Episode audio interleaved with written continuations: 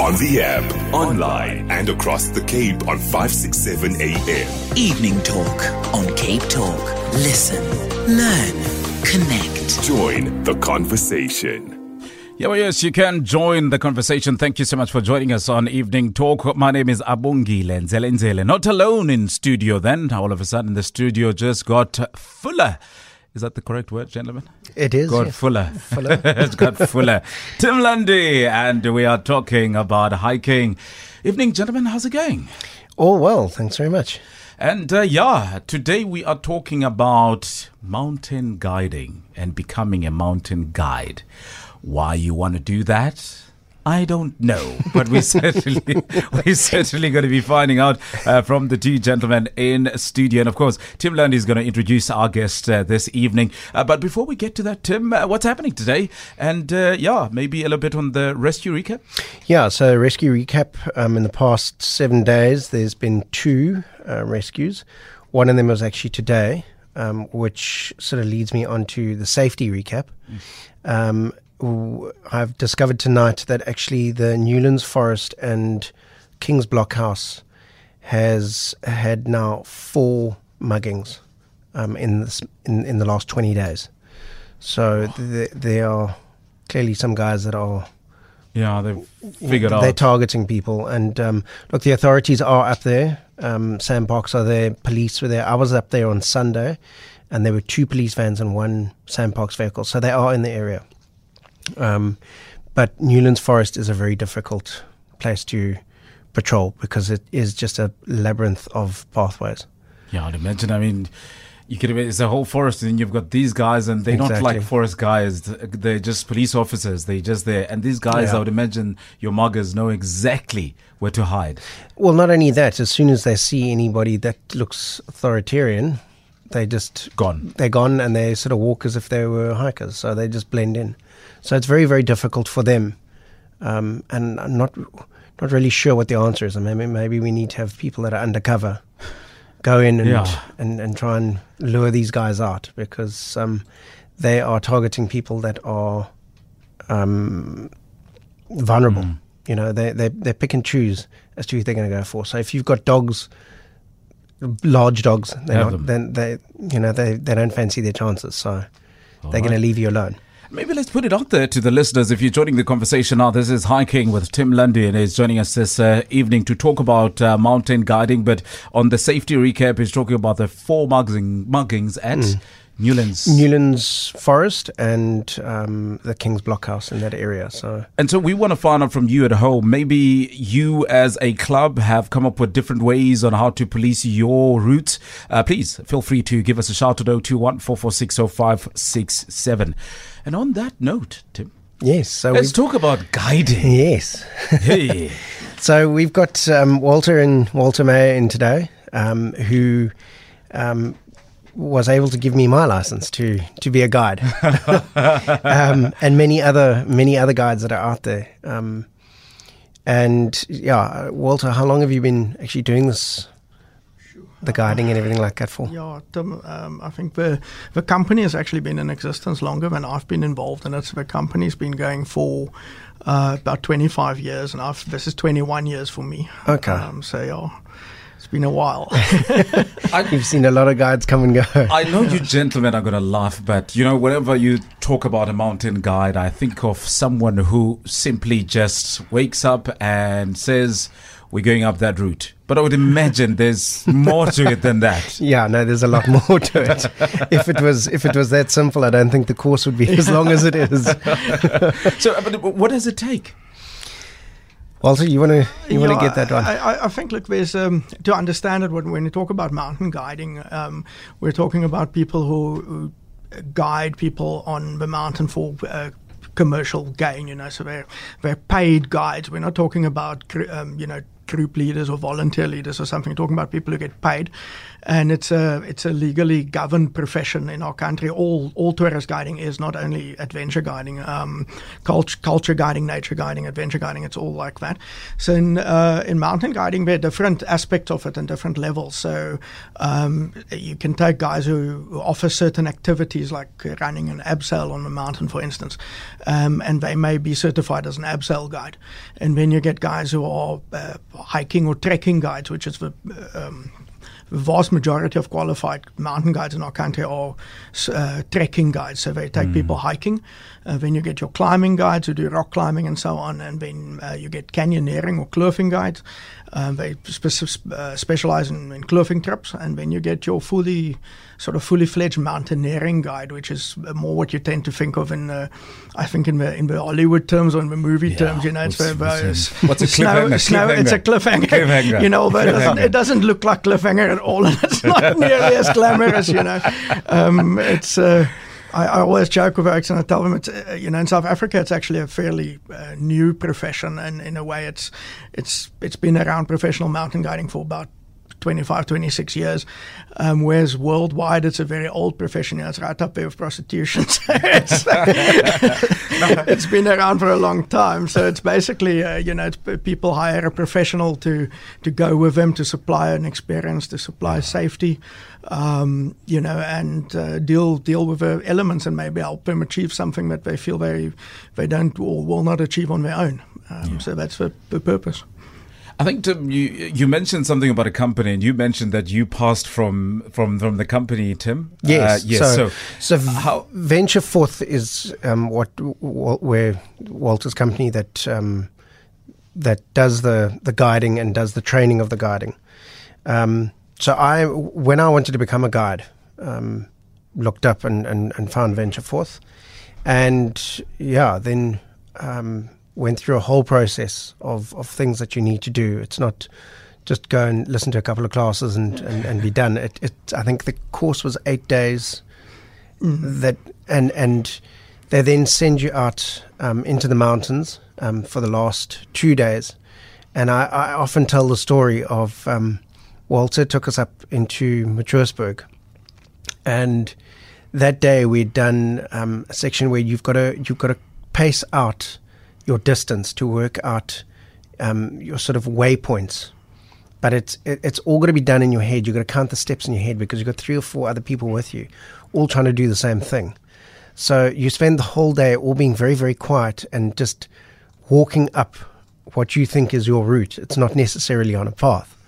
And so we, we got to the campsite and we were all quite tired and Walter says, right, has everyone eaten? Has, has everyone put their tents out and got everything out? Yeah, no, everything's done.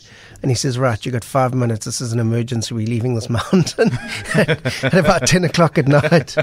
and you got five minutes. I tell you what, I've never seen so much people just running like crazy yeah. trying to get ready. But we did it. We, we got ready and, um, yeah, it was a very long walk down that night. I think we got back to base camp so, at about two in the morning. So what you're telling me, you even need mathematics to, to go up a mountain? Yeah. Ah, yeah, guys. Ah, yeah, yeah. Ah, to be a guide, yes, you do. ah, yeah, ah, yeah, yeah. To you joining us, by the way, at home, we have about eight minutes uh, left before we finish off uh, this second half of the show. But you are joined by Tim Lundy and uh, Walter Meyer. We're talking about hiking uh, uh, with uh, Tim Lundy, and we're talking about mountain guide, guiding and becoming a mountain guide. And so, as uh, Tim says, it's actually not as simple as it sounds. You alluded to it in terms of the qualification. Do you then get a qualification? If, it's a qualification, how long? I think you said eight weeks or what? Um, no, so it was eight eight days that the the initial okay. um, practical cl- classes that you're in. Um, then you go out into the mountains and then you're required to do it was a project. I think it was 20 pages that i had to do the project um, to to put a sort of a, a whole You, you, qualified a long time ago. It's a bit different. is, it, is it all changed? Yeah, well, no, not so much. Um, the look at the average entry level guide um, spends uh, roughly 100 hours of learning. Um, uh, uh, sorry, roughly a thousand hours of learning. Um, it's 600 hours academic and 400 hours practical just to become an entry level hiking guide. Um, I definitely got off lightly. At, the higher at the higher levels, uh, at the higher levels, yeah, um, your mountaineering guide on, on the national qualifications framework is is on par with a master's degree in, in terms of a level. Um, so the amount of uh, notional hours of learning in there is very very high. It, it'll take somebody as a as a beginner probably anything from seven to ten years to qualify as a mountaineering guide. Um, to back it up with experience and obtain all the various units and uh, and and do that. I mean, it, it, it certainly took me a long time, and it's Yeah. it's not something that happens overnight.